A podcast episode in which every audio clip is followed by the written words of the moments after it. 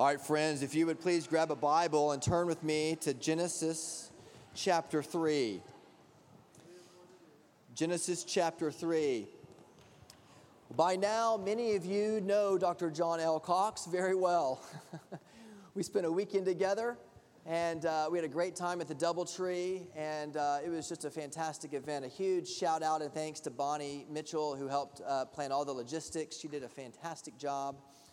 Uh, John is going to preach for us this morning, and John is um, uh, a native son of Jackson, Mississippi. He has been in uh, private clinical practice for nearly 30 years at Live Oak Psychological Associates in Jackson.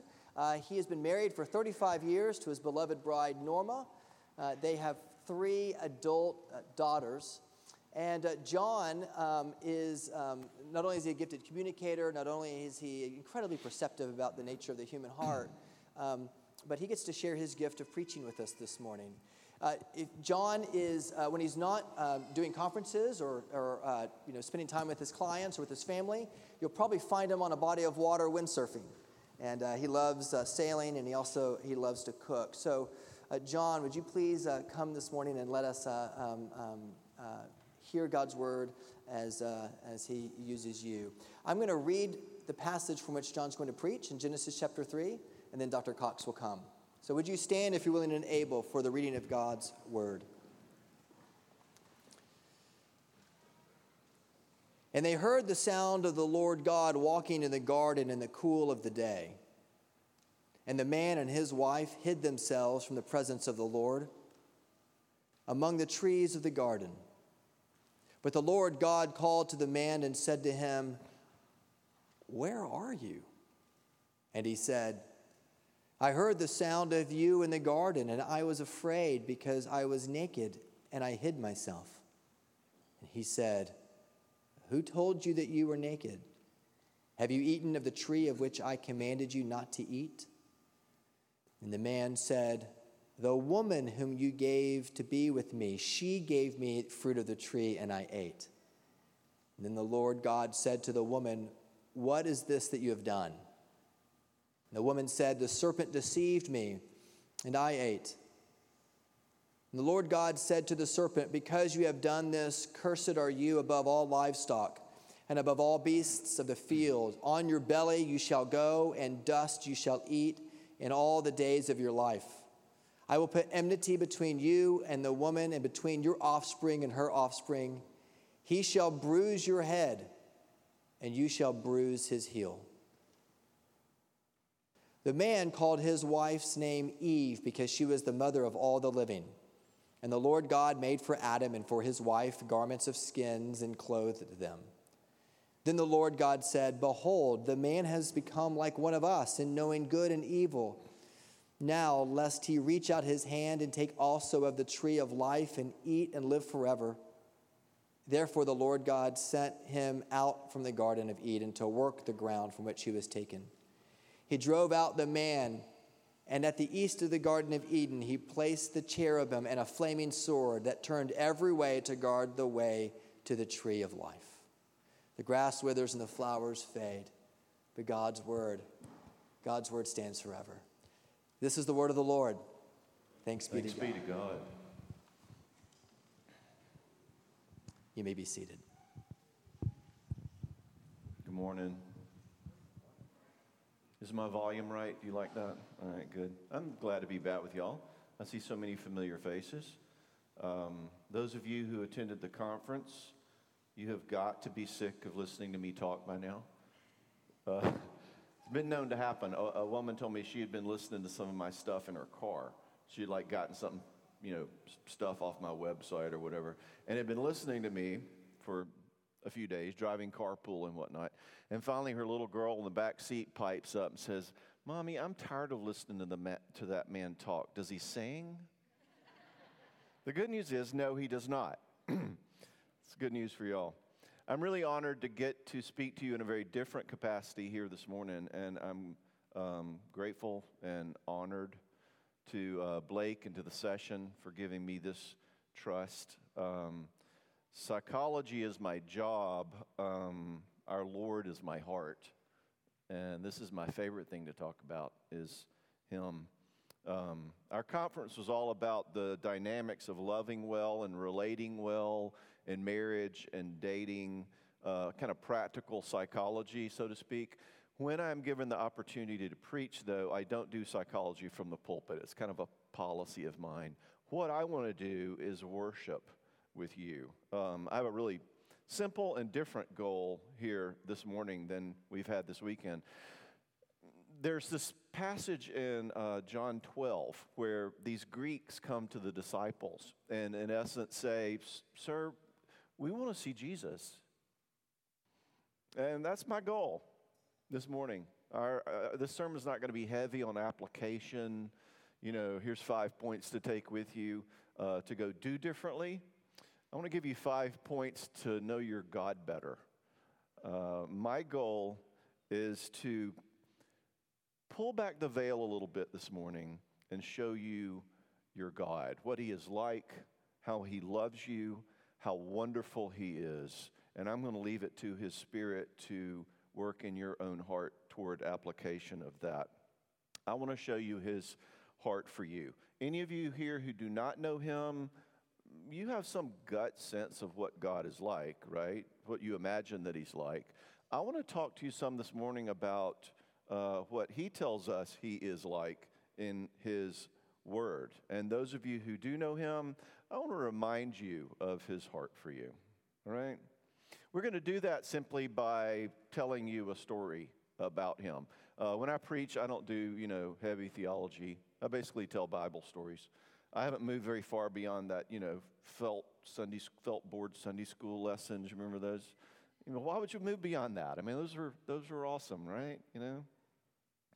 Uh, I want to tell you a story about how he has gone about saving us. Basically, uh, the Bible is lots of stories that are really one story. Uh, to, we call it the covenant of grace, the story of how God unfolded his plan to bring us back to him. Um, and we're going to look at one of those stories this morning.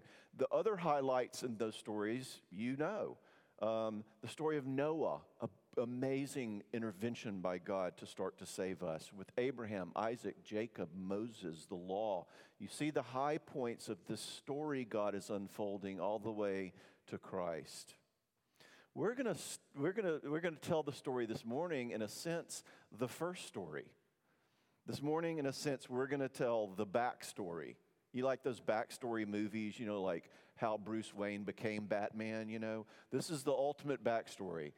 I'm going to tell you the story this morning of how God responded when Adam and Eve sinned, how he responded to the fall to reach for us. It's the first story in his plan to save us. Worship with me. You all know how the story begins.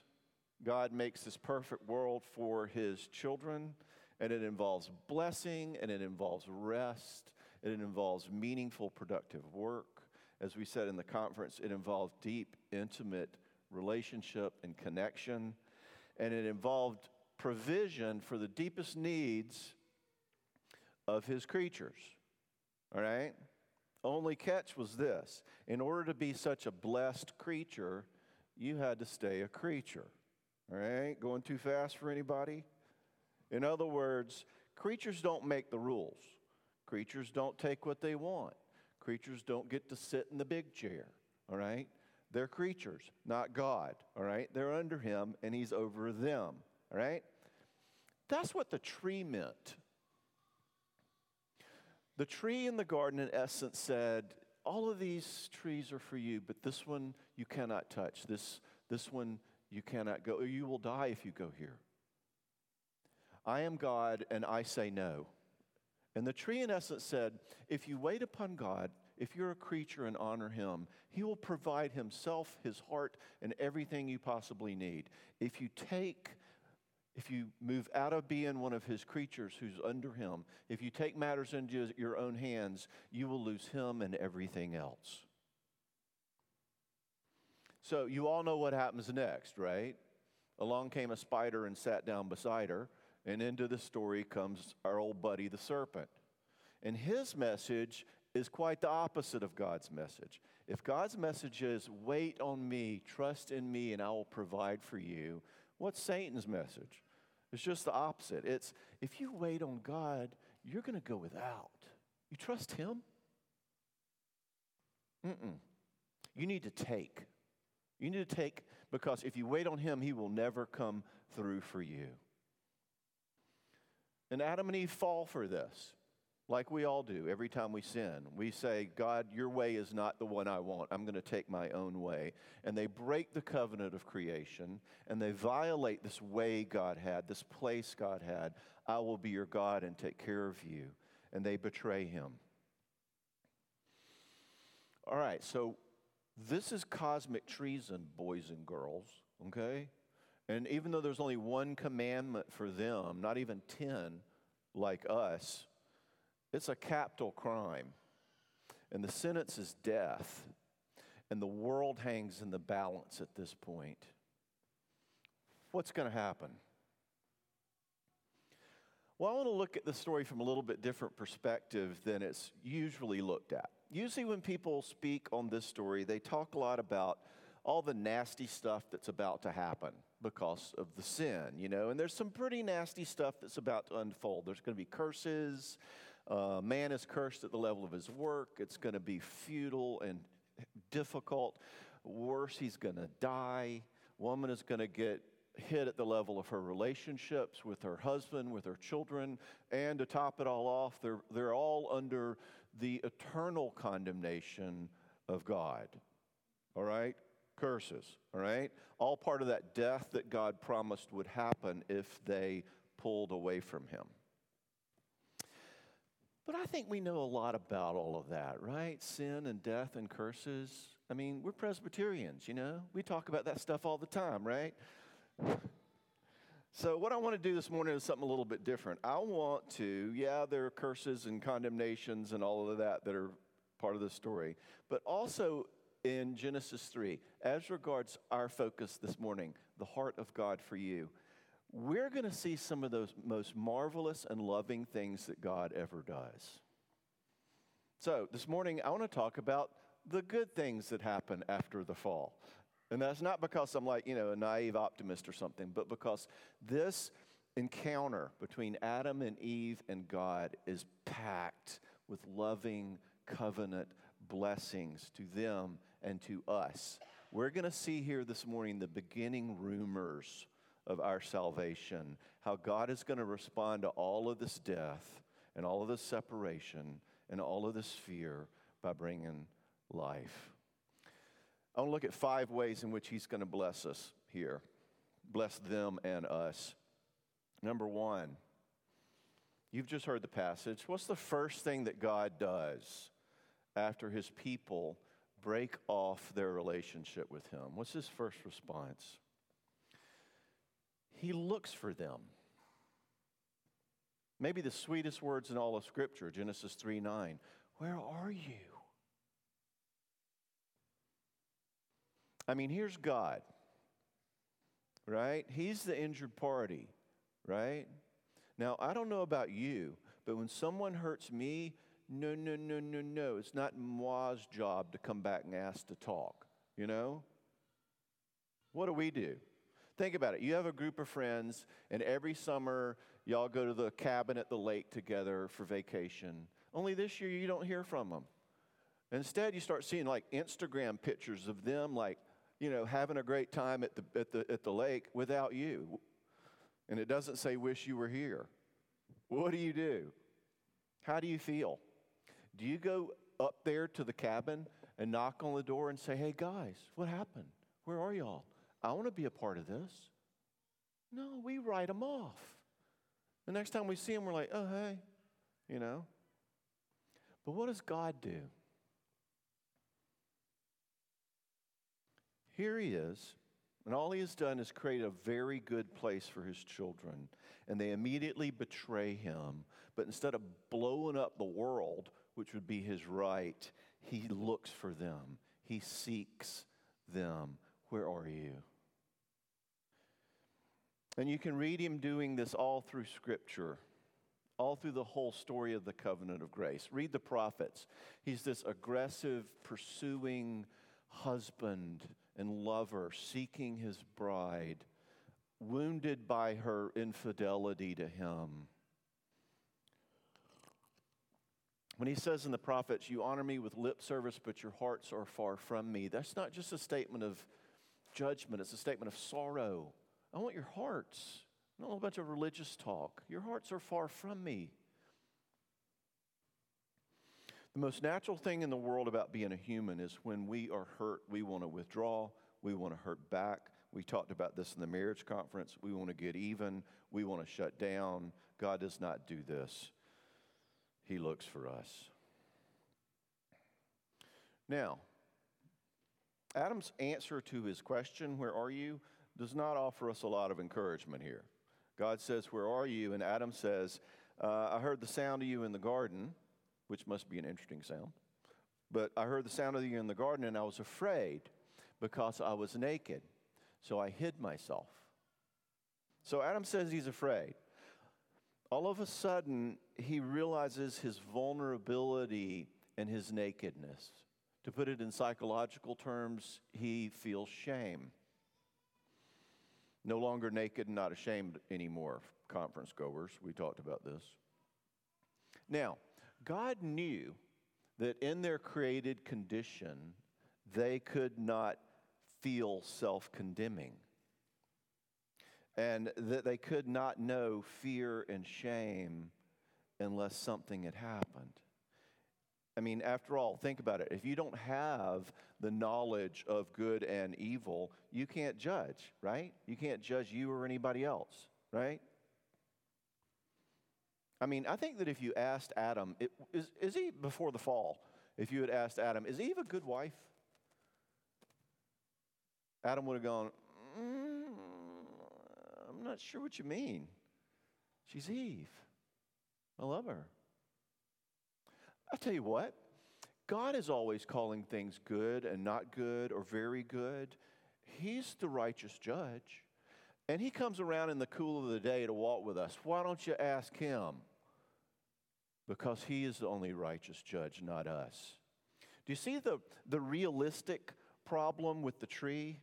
Not just the obedience problem. Sometimes we make this stuff too religious um, the ability to be aware of good and evil, the ability to judge, is something God wanted to protect us from. He knew it would kill us to have it. Does it not kill you?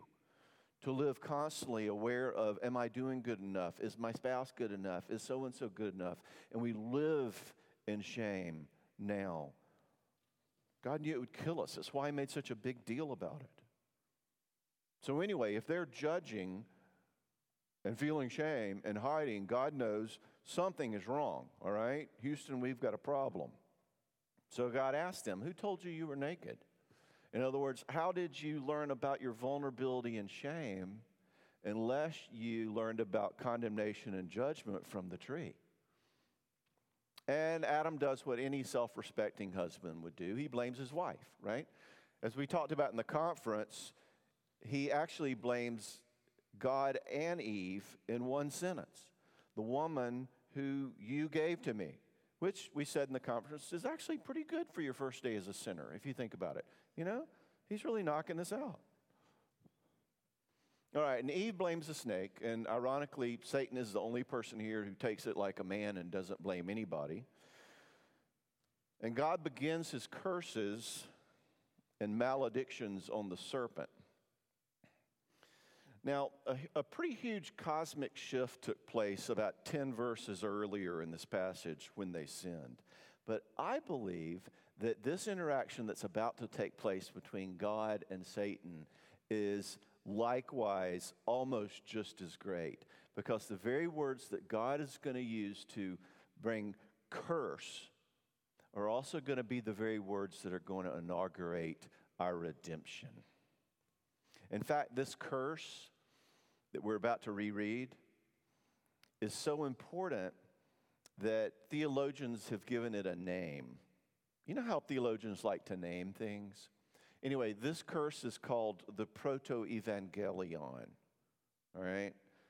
When I was like a 23 year old kid in seminary, I always thought proto evangelion. I always thought it sounded like some sort of a death ray in like a cheesy science fiction movie, like prepare to fire the proto evangelion, you know, like that.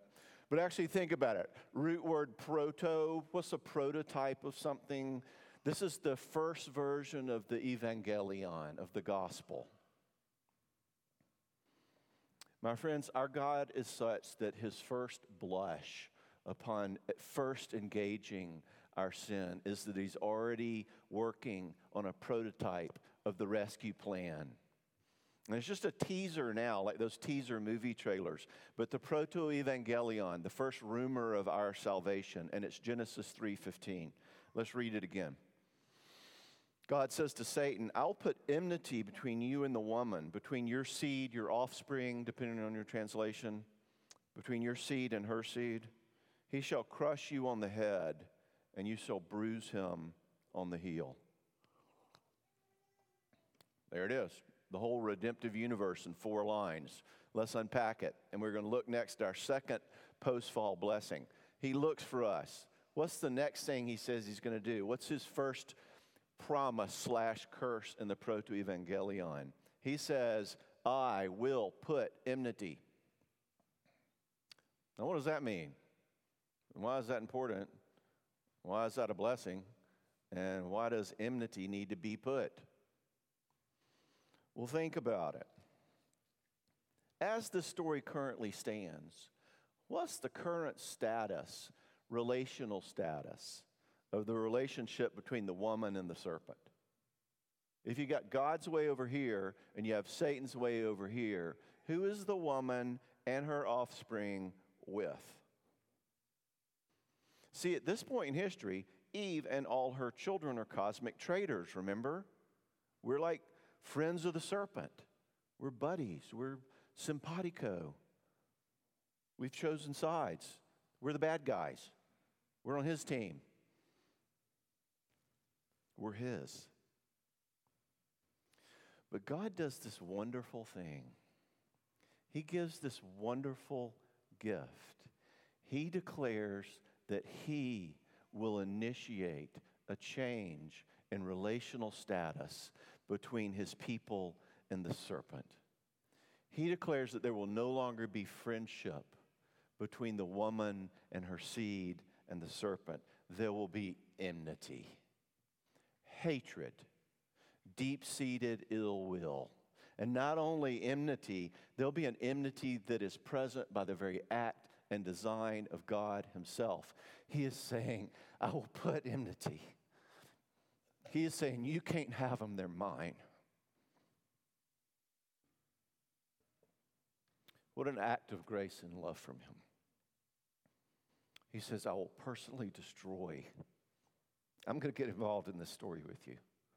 I will personally destroy your affection for the evil one. Don't you experience this, Christian? Don't you have don't you hate your sin? Don't you have areas in your life where you struggle with sin and you hate it? And you fight that you're so controlled by it, you wish it wasn't the case? You feel in bondage to it? Well, this passage says if that is true of you, take heart. This passage says that if you have that Romans 7 sense of your sin, the very thing I wish I do, I do not do. In fact, I do the very thing I what? Hate. Get it?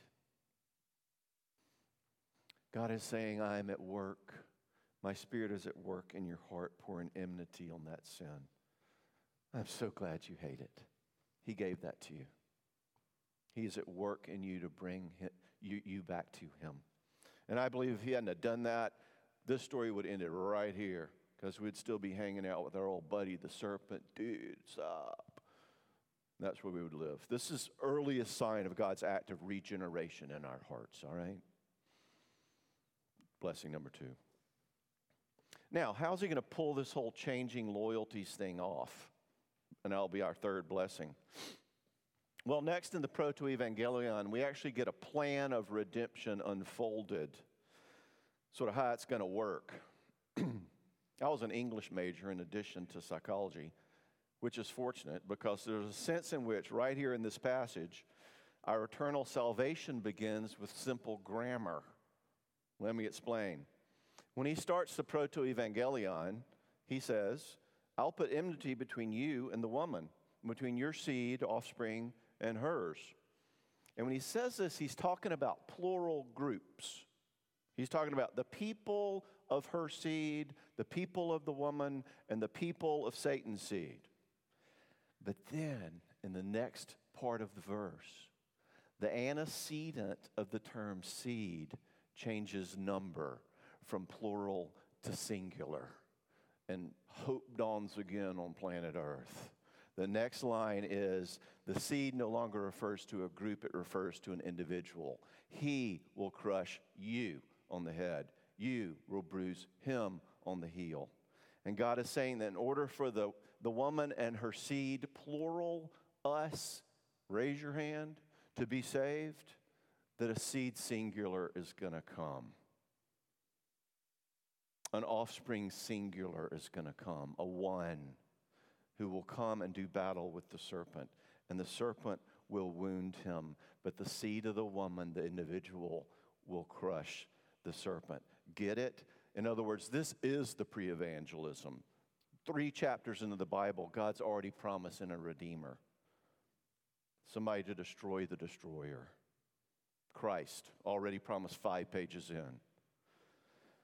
If you keep reading Genesis, by the way, you will see great figures of the Bible looking anxiously for this one. Um, poignantly, Eve looks for him, uh, her third son, Seth. She wonders aloud if he is perhaps that offspring, same word used, who will, um, who God has promised. Um, a few chapters later, Noah's dad uh, wonders if Noah will be the one who will bring rest from the curse. In fact, the name Noah means rest. These guys were, took this promise seriously that this seed would come, and they were looking for him. All right, so he looks for us, he puts enmity, he promises a Savior. Two more unbelievable gifts to come. Number four. Remember the first result of the fall? The first thing Adam and Eve felt after they sinned? That shame, that humiliating self consciousness, that desire to hide. It was no longer safe to be naked and not ashamed anymore. As a direct consequence of eating of the tree, they wanted to hide. They felt exposed and humiliated and ashamed. So, what did they do? They made clothes out of fig leaves. Now, have you ever touched a fig leaf? They're kind of fuzzy and prickly, and we're just not going to go there, all right? Nobody ever said sin makes you smart, right? It kind of reminds, it's kind of a ridiculous picture of a way in which they're kind of hiding, you know, and it reminds me of this client of mine who had um, three bad little boys, and they decided one day to see what would happen if they took every egg in the carton of eggs and threw it up in the air and watched it splat on the kitchen floor, which they proceeded to do. Barrels of fun, right? Well, suddenly they realized great, there's 12 eggs smashed on the floor, and you know, I hear mom coming in the cool of the day. You know, it's like, oh. So what they did was they took 12 little dish towels and like laid them down, you know, each to where she walks in, there's 12 like damp towels. Like, yeah, good, good, good try, guys, you know. Anyway, so if I'm if I was God and my rebellious people had hurt me like this, I had loved them the way I had, and they had turned from me, and they're hiding now in this kind of pitiful way, my response would be to snatch those fig leaves off and go, Really? You have reaped a life of shame, and you're going to be shamed for it. No covering for you. But what's God's response? He sees they've destroyed the world. He sees that they've hurt him. He sees that they're hiding because of their shame. And the loving Father makes his children better clothes. Genesis 3:21 uses God's covenant name. Yahweh made garments of skin for Adam and his wife and clothed them. Instead of exposing them to the full blast of the judgment they deserve, he's already saying, Let me protect you. Let me cover you. You want to hide? Hide in me. What could be more comforting to hear? But I got to ask this question Where do you get the animal skins? Do we think about the fact that in order to cover Adam and Eve's shame, there already was shedding of blood in the Garden of Eden? Someone had to die to cover them. I'm convicted by how easily and quickly I run back to God with my sin and say, Hey, yeah, God, will you forgive me again? You know, you got a lot of that, right? I like sinning, you like forgiving. This is a good deal, you know? And I forget this cost that sits just behind the scenes. That he covers his children, but he covers his children with the blood of another. That my shame is covered, but somebody paid for that.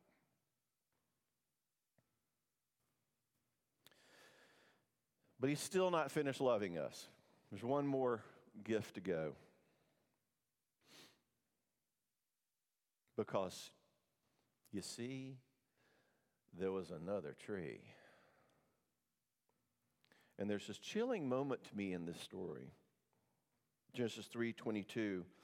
God says essentially to himself, Behold, the man has become like one of us, knowing good and evil. And now, lest he stretch out his hand and take also from the tree of life and eat and live forever. Dot, dot, dot. He doesn't even finish the sentence. It's almost like you realize that you don't know where your three year old is and the back door is open and the back door leads to the pool. You don't finish your sentence, you drop and run, you know? Next thing that's said is, so he drove the man out. At the, and, and at the east of the, gar, uh, of the Garden of Eden, he stationed the cherubim and the flaming sword, which turned every direction to guard the way to the tree of life. Now, what does this mean? Well, people speculate, but one commentator said this, and I like it, and I think it fits. And I'm going to need to stretch you a little on this, but play with me here. Think about it. What's our current status? We got broken relationship. The, the created order is destroyed. Man is separated from God. Adam and Eve are imprisoned now in a world away from their Lord where they're imprisoned in a world that Paul says groans, where sin shames and isolates and destroys. And think about it. The worst thing that could possibly happen right now would be for them somehow to take and eat of the tree of life and live forever, condemned to always live forever in this world, separated from God. So think about it. It's kind of a beautiful, strange, amazing gift as God realizes, oh my gosh, what if they ate of the tree of life?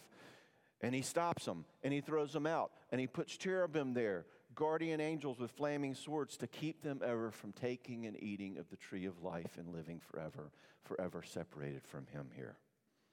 In other words, our final gift, our final blessing is bizarre. God makes sure that we can die. He makes sure that though death is the ultimate enemy, that it can do its work and free us to be with him as intended, unless a grain of wheat fall to the ground. So we can't go back to Eden now. The Garden of Eden, the place where God was, is now sealed and protected by cherubim with flaming swords that will not let anyone in. But Eden is also protected by cherubim, like cherubim we see somewhere else. In the Temple of Israel, the Holy of Holies was the most sacred chamber, and it's the place where God was. And it contained the altar and the ark and the law and even the holy presence of God Himself. And even the high priest could only go in once a year on the Day of Atonement. Legend says, this isn't in the Bible, legend says when the high priest did go in, they would tie a rope around his ankle. So, in case the glory of God like obliterated him, they could like pull him out without endangering anybody else. Which, like I say, it's not in the Bible, but seems kind of like a cool image. But anyway. So, this place where God was, the Holy of Holies, was separated from the temple, the rest of the temple, by a barrier, a curtain, a great veil. It stood as a wall, a barrier between the people and the most holy place, a barrier to Eden, if you will, a barrier to the place where God is. And do you know what that veil looked like? It's actually described in Exodus 26. You know, it's one of those places you usually skip over when you're reading the Bible, where God's telling the artisans who decorated the temple how he wanted it done. Well, he goes into some detail about how he wants this veil done. You know what it looked like? It was about 40 feet high, and it was purple, and it had gold rings along the top of it. And it was embroidered with cherubim. And that's not a coincidence. God don't do coincidence. Cherubim are God's guardians. Cherubim are God's warrior angels. You don't get past them. He uses them when God wants to create a barrier. The cherubim are going to make sure it happens. Whether you're trying to get back into Eden, the place where God was, or into the Holy of Holies, the place where God was, we're excluded from His presence by angels you do not want to mess with. We've lost our access to God. But remember the story that I'm telling you. God comes to us and He looks for us and he calls our name and he puts hatred between us and Satan and he covers our shame and he promises a seed to save us. And my friends, that seed does come and he does battle with the serpent and he is bruised and he is nailed to a cross without covering. But he crushes the serpent's head. And what happens when he does that? That veil of cherubim rips from top to bottom, and the guardians are gone, and the barrier is gone. And do you know who now stands as gatekeeper to the presence of God? The seed himself. Now Christ stands in the doorway to the gateway to the presence of God. And he says, I am the way and the truth and the life and no one comes unto the Father but by me. He has paid our debt for the sin of Eden. And not only does He not keep us out, He goes out and He finds us and He brings us home. This is who He is. If you do not know Him here, this is who He is.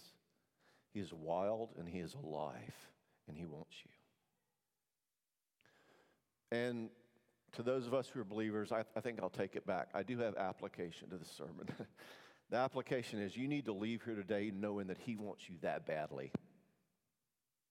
Why? I don't know. But this story in, in Genesis is just a, a foretaste of what He is willing to do to have us back. How could we not more want to be like Him? And how could we not more want to serve Him better? Let's pray.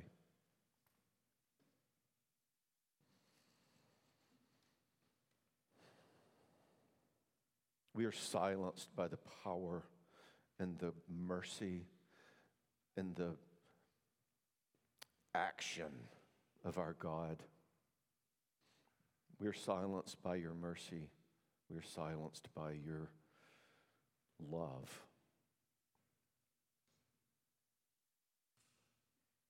In this brief silence, we worship you.